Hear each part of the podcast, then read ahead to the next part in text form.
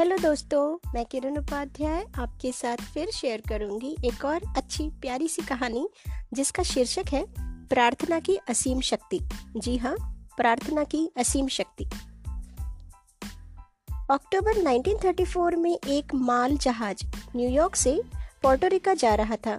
जहाज़ में कर्मचारियों के अलावा केवल चार मुसाफिर थे, दो पुरुष और दो स्त्रियाँ, जो बिल्कुल अपरिचित थे। सफ़र प्रारंभ होते ही वे एक दूसरे से परिचित हो गए। यात्रियों में एक थी श्रीमती चार्ल्स कॉलमोर। वह पोर्टरिका में ही रहती थी और अमेरिका के अपने रिश्तेदारों से मिलने वापस लौट रही थी। दूसरी यात्री श्रीमती सिमसन थी। वह अपने पति की तलाश में निकली थी, जो अपनी सास से झगड़ा करके स्वदेश लौटकर चला गया था। मिस्टर सिमसन खूब दारू पीते थे और बेरोजगार भी थे।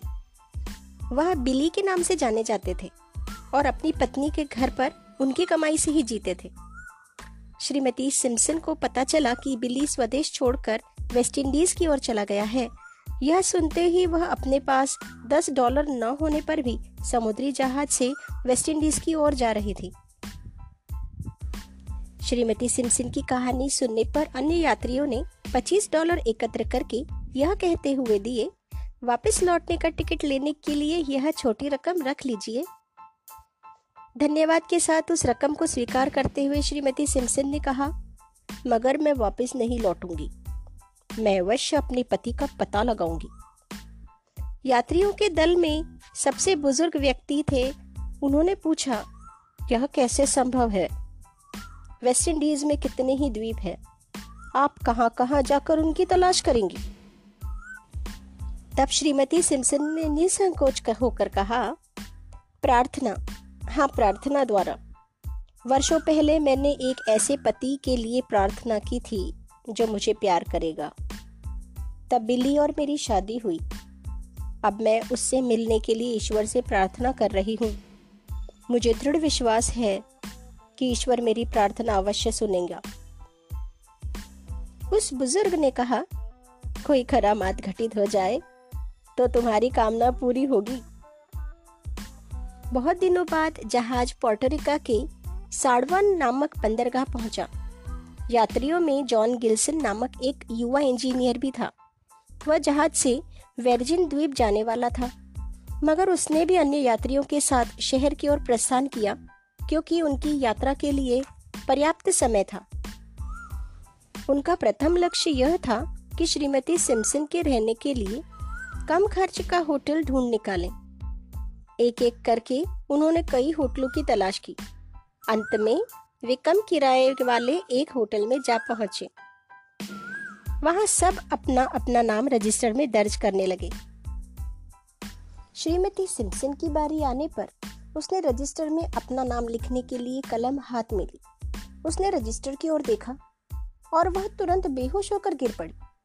होटल के क्लर्क ने दौड़कर उसके चेहरे पर पानी छिड़का और खड़े होने के लिए उनकी मदद की।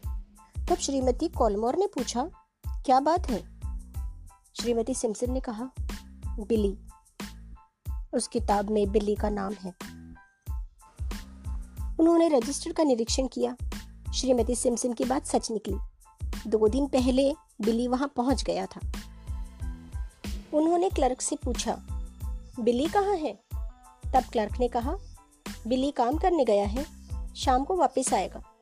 सह यात्रियों के मन में संदेह उत्पन्न हुआ कि श्रीमती सिम्सन उन्हें धोखा तो नहीं दे रही है, मगर उनके संदेह का कोई आधार नहीं था, क्योंकि वह होटल खुद श्रीमती सैमसन ने नहीं ढूंढा था।